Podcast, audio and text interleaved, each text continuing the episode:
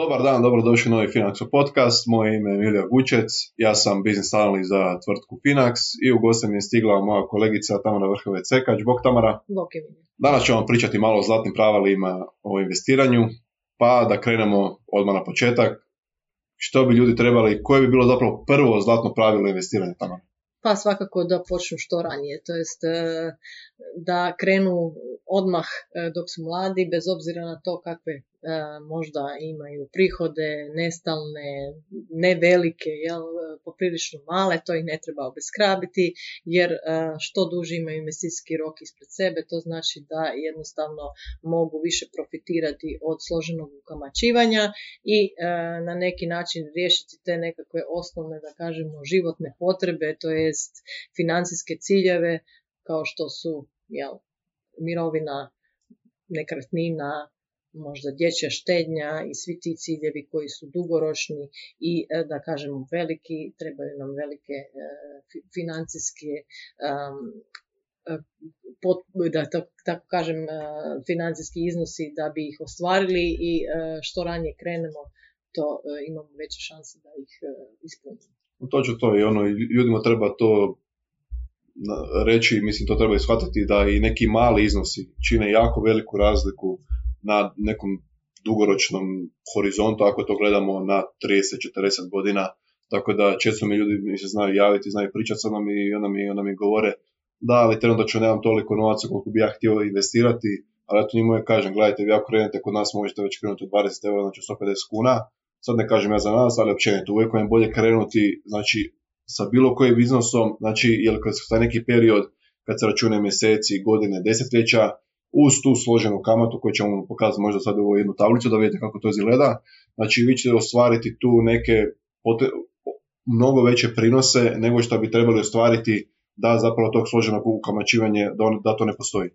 Pa ako bi se ja mogla uh, samo staviti tu tablicu da pokažem, uh, da pokažem kako to kako ono to svakako nije bez veze nazvano jel, osam svjetskim čudom, uh, tako da ovaj, je to jedna velika prilika. Uvijek kažemo da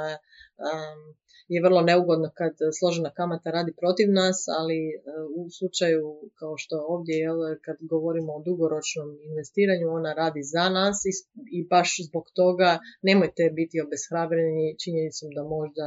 ne zarađujete puno, da nemate stalne prihode, jednostavno počnite odvajati što prije, nije bitno da li je to svaki mjesec. Odložite, to jest investirajte onda kad imate i vidjet ćete da na dugi rok ćete e, postići velike rezultate ukoliko razvijete tu naviku i e, na taj način e, krenete do bolje i bolje financijske budućnosti i osigurate si te nekakve, da kažemo, velike ciljeve životne koji su vrlo bitni da možete po starije dane biti mirni i da znate da imate dovoljno velike zalihe da bez obzira na znači mizerne mirovine i na to da li će sistem funkcionirati ili neće, da ćete se moći pobrinuti sami o sebi. A sad da vam pokažemo samo na ovom primjeru da malo približimo to složeno kamačivanje. Često mi znaju pitati kad me zovu šta to znači točno složena kamata, kako ona funkcionira. Ovo smo napravili ovaj jednostavan primjer. Znači 10% prinosa na nekoj godišnjoj razini uz vašu početnu investiciju od 10.000 eura Znači vi vidite da u prvoj godini imate prinos od 1000 eura, znači morate znati da vam se sljedeće godine, znači drugi period, drugi period, da vam se glavnica povećava za taj prinos koji su stvarili prethodni, prethodni period. Znači ona više nije 10.000 eura, nego ona je 11.000 eura i 10% na 11.000 eura više nije 1.000 eura, nego je 1.100 eura. I sada da tu ne idemo ono od godine do godine, ali kao što vidite to se gomila i u 16. godini vi umjesto da ste ostvarili 160% prinosa kroz 16 godina, odnosno 16.000 eura, vi, vi tu ostvarujete u 16. godini vrijednost od 41.772 eura, a ne 26.000 eura. I tu imate već veće prinose od 15.000 eura samo na osnovu složene kamate i složenog ukamačivanja. Ovo je više primjer radi pa da vidite samo kako to funkcionira. Imate tu naravno ako stavite samo razvoj vrijednosti jednokratne investicije, ako uložite u prvoj godini 10.000 eura, Znači morate uvijek paziti i u šta ulažete. Uvijek se investirajte, uvijek se, pardon, uvijek, uvijek e, napravite znači to istraživanje, e, raspitajte se, pogledajte u šta ulažete jer, jer prinosi, mali, male razlike u prinosima u, u, na, na dugom periodu rade ogromnu razliku. Kao što vidite, ako imate 6% prinosa na 30 godina, vi ćete ostvariti u 30 godini oko 60.000 eura, ako ćete imati 7% godišnjeg prinosa u prosjeku, to će vam iznositi oko 80.000 eura, to vam je ovaj e, naranđasta linija i plava linija predstavlja 8% godišnjeg prinosa, godišnjeg prinosa, te vam to donosi skoro i preko 100.000 eura. Znači morate paziti jako u šta ulažete, kako ulažete, e, uvijek se, uvijek se raspitajte, istražite, jer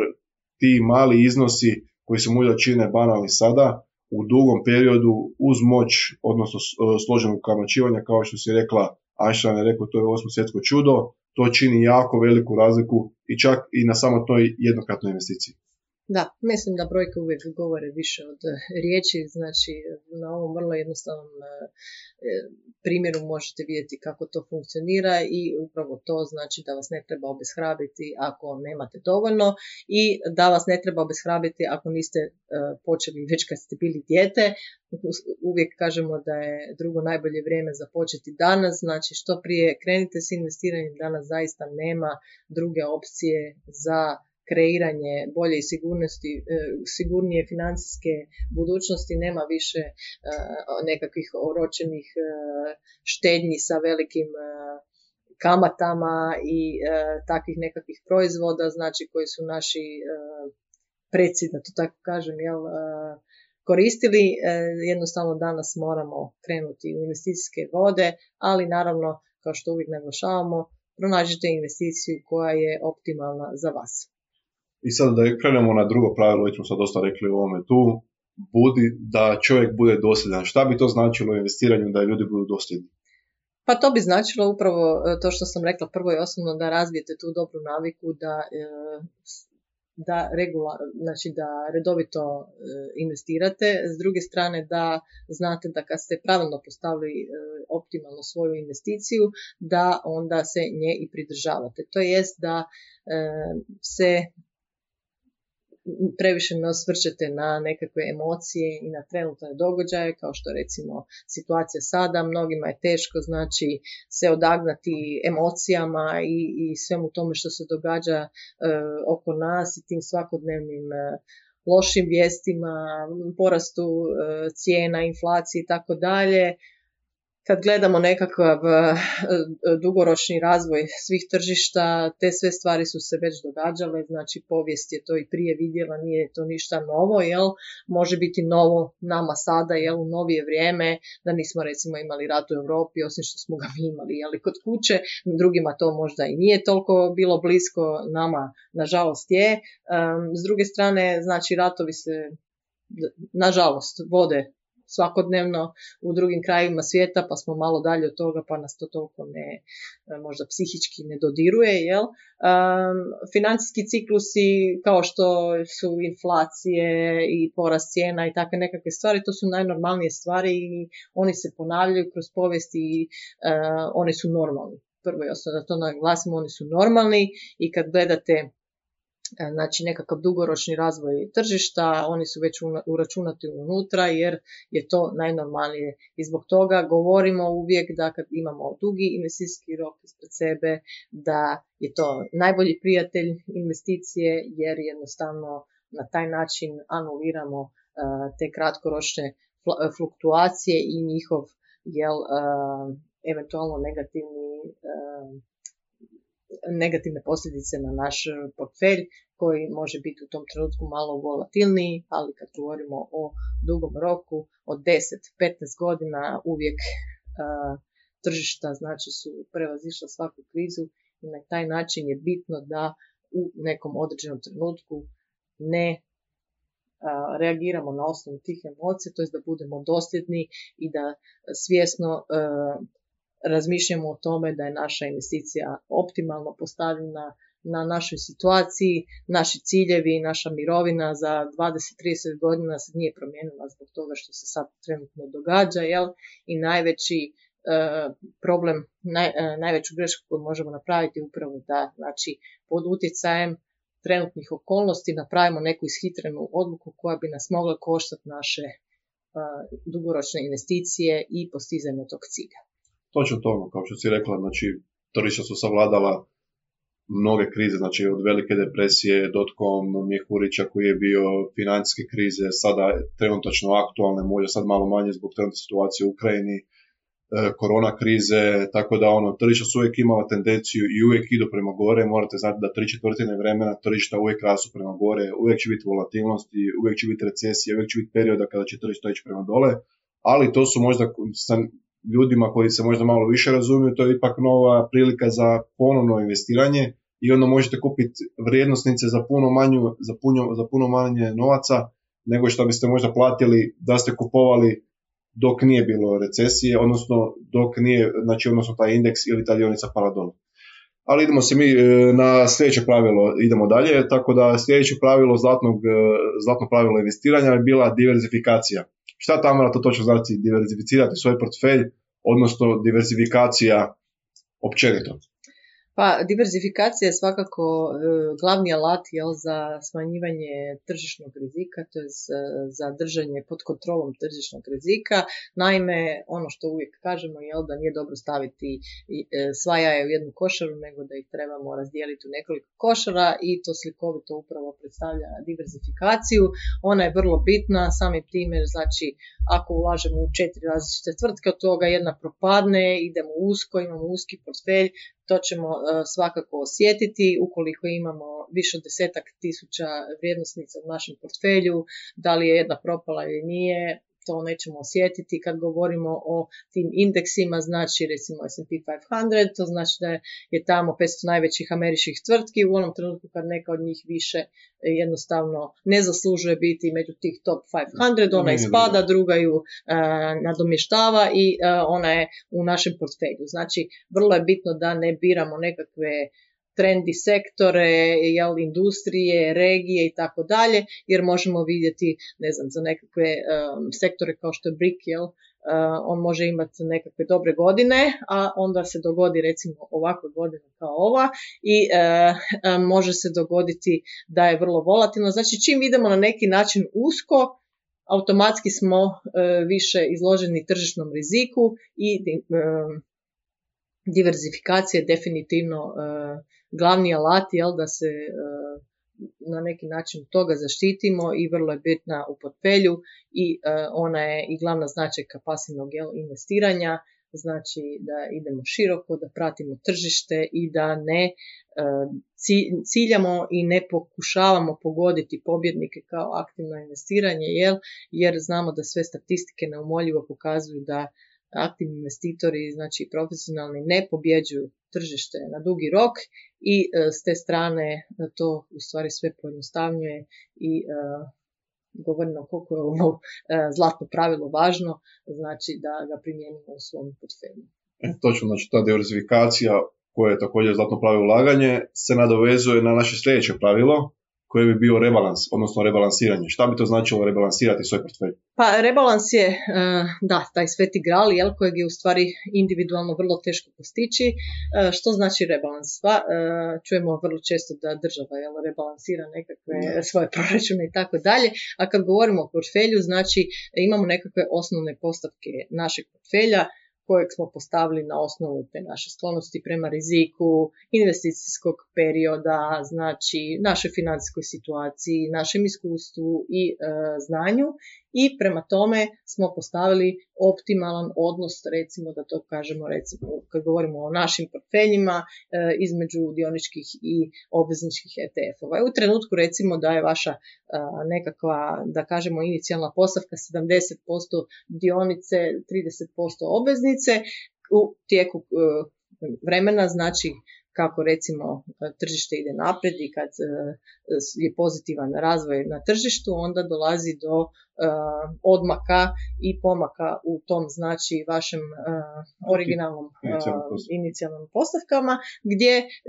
udio dionica raste, jel? i naravno udio obveznica se automatski smanjuje, te možete doći do toga da prelazite praktički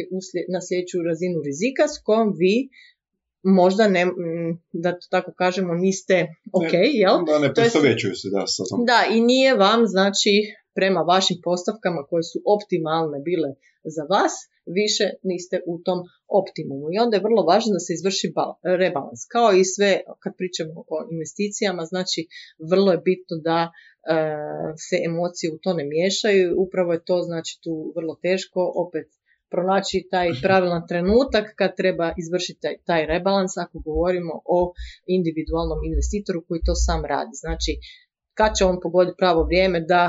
je došlo do toga da mora napraviti rebalans i kako ga napraviti. To je e, dosta komplicirana stvar, znači za koju trebate imati dovoljno znanja, provedenog vremena, analize iza toga, a s druge strane možete imati ovakav automatski rebalans, znači kao kod nas gdje vam robosavjetnik, to je algoritam, jednostavno prema svojim algoritmima prepoznaje da ste vi izašli iz tog e, vašeg e, optimalnog, da to tako kažemo, rizika i jednostavno vrši rebalans. Znači, to je isto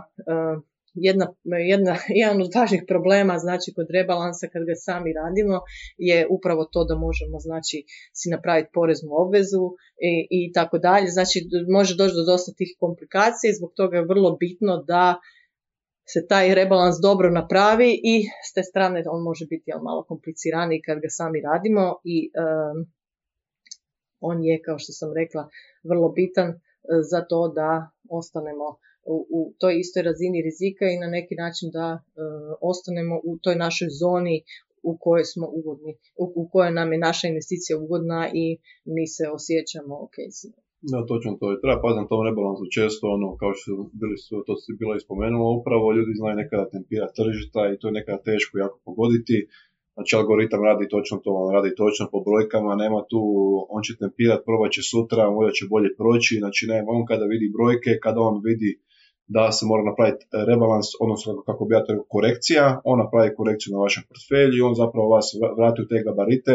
koji ste vi zapravo sebi inicijalno postavili i koji, koji su zapravo zadovoljavajući za vas bili u tom momentu kada ste vi sebi postavljali svoj, otvarali račun kod nas, sada dajem za primjer Pina, budući da pričamo o rebalansu, mi ga, mi, ga pružamo, to je besplatno naravno, tako da ono, rebalans je jako dobra stvar, pogotovo za pasne investitore koji se ne razumiju mnogo u investiranje i koji zapravo nisu spremni možda preuzeti taj neki dodatni rizik koji zapravo im se sa vremenom pomiče automatski, kao što si rekla, kada, radu, kada uh, rastu cijene indeksa, automatski se mijenja i uh, znači sastav u vašem portfelju, znači omjer dionice i obveznice se mijenja. Ja, ja bih se još samo nadovezala, prosti, jel, tu kad govorimo, znači, nije samo taj problem, znači da morate imati više znanja, vremena i tako dalje, nego ono upravo o čemu govorimo, jel, da statistike neumoljivo pokazuju da aktivni investitori nikako ne premašuju na dugi rok pasivno investiranje, pa znači iz tog dijela gledano je to zapravo ono kontraindikativno, jel, kad pasivno investirate, u stvari imate bolje rezultate, ne zadirete u uh, taj vaš portfelj prečesto, um, jedno s drugim je sve povezano, naravno kad govorimo o tim nekakvim e, zlatnim pravilima i opet dolazimo do onoga, jel biti dosljedan. Postoji e, razlog zbog čega imate određenu strategiju i e, u određenim trenucima kad bi možda željeli zadirati u nju, kao što je možda ovakva nekakva kriza ili nekakva situacija kad emocije malo počnu raditi, onda se dosta često zna dogoditi da ljudi zovu pa oni sad žele mijenjati strategiju i tako dalje. U takvim trenucima je u stvari najbolje ne raditi ništa, uvijek se sjetiti toga, znači imate dugoročan cilj, trenutna situacija ne mijenja ništa, na sljedećih 20-30 godina, jel? Iz te perspektive najbolje ono sjest e, i e, čekat da to sve prođe. Možda kažem je teško s obzirom na emocije, ali uvijek naglašavamo da su one najveći neprijatelj e,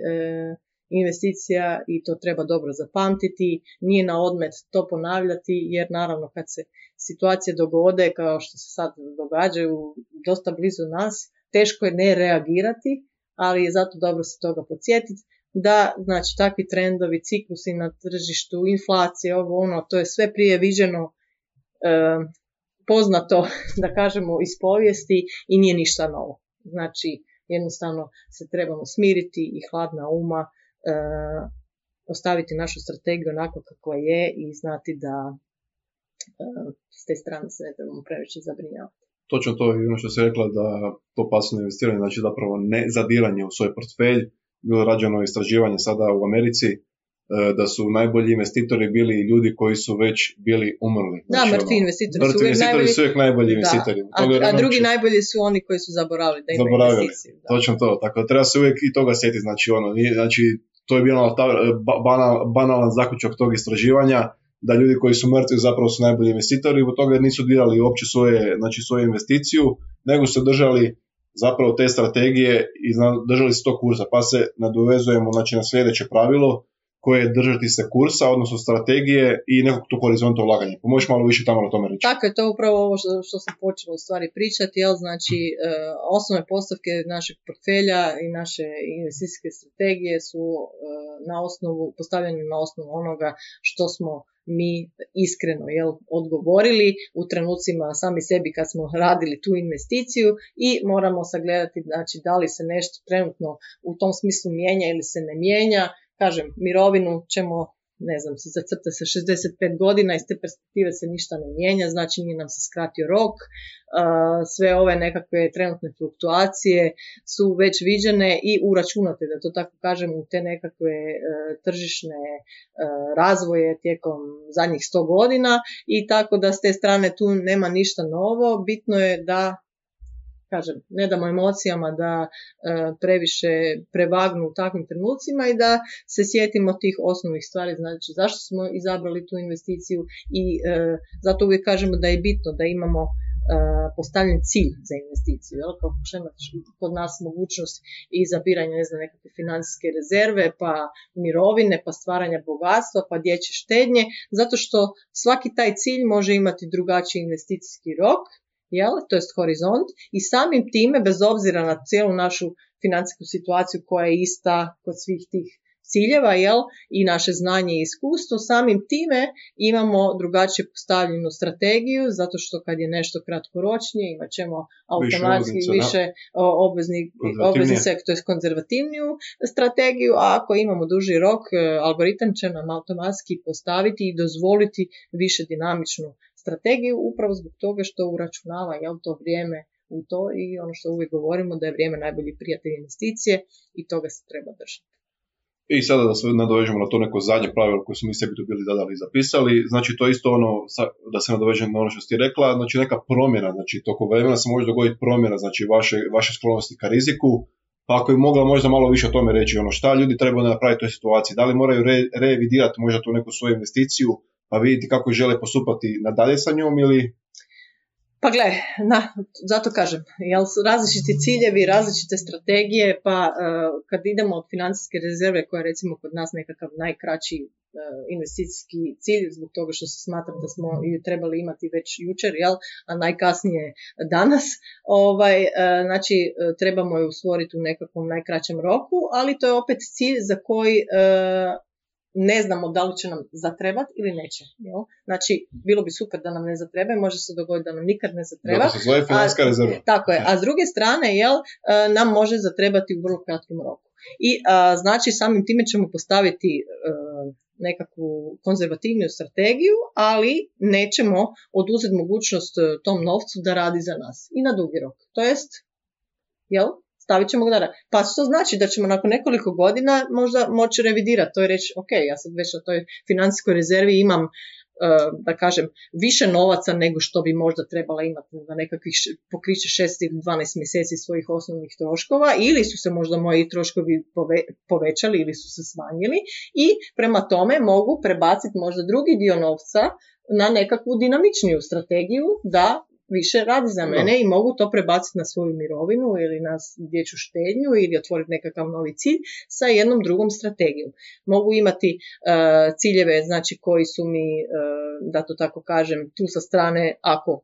mi zatrebaju kratkoročnije, a mogu imati ciljeve za koje znam da sigurno neću dirati sljedećih 20, 30, 40 godina i jednostavno uh, s te strane mogu i zbog nekakvog porasta možda mog znanja i iskustva e,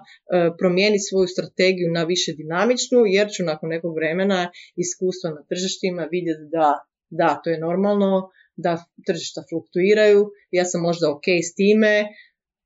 možda neću ništa raditi uh, kad se dogode znači, nekakvi uh, padovi na tržištu, a možda ću naučiti da je to rasprodaja jel, u dućanima, da to tako kažemo Black Friday, jel, i da onda baš trebam ići kupiti. Znači, sve su to nekakve stvari koje su normalne, i upravo zbog toga je bitno da vaša investicija bude s te strane fleksibilna, to jest da možete imati mogućnost da te stvari mijenjate, jel? ne kao nekako e, neki starinski proizvodi tipa životnog osiguranja klasičnog i tako dalje, gdje prvo ne možete do novca, drugo tamo se ništa ne mijenja, niti vi možete nešto promijeniti, jel tako, prinosi su jako loši i, i, i da ne, ne idemo sad u detalje, ali vi možete promijeniti strategiju recimo kod nas jedan put godišnje besplatno, možete znači e, te nekakve stvari mi znamo da se vaše mogućnosti i situacija mijenjaju s godinama i bilo bi nerealno očekivati da na investiciju koja e, ide na 20 godina se ništa neće promijeniti. Puno toga će se promijeniti. Jel? Možda postat ćete roditelji, e, treba ćete nekretninu, ovo, ono, znači treba biti fleksibilan, treba imati mogućnost više ciljeva sa različitim strategijama i e, pravilno postavljenim. Znači uvijek kad odgovarate na pitanja koja su bitna za strategiju, za postavljanje strategije je neophodno bitno znači da ste ono ultra iskreni i da ovaj zaista odgovorite prema vašim trenutnim situacijama, a onda naravno svojim postavkama to kasnije možete mijenjati i samim time ići na možda dinamični portfelj, to je strategiju po određenom cilju i e, prilagoditi si to znači promjenama koje se događaju. E,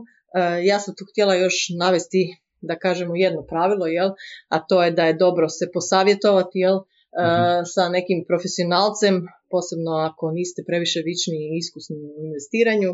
te ako imate nekakvih pitanja i neke stvari vam nisu jasne.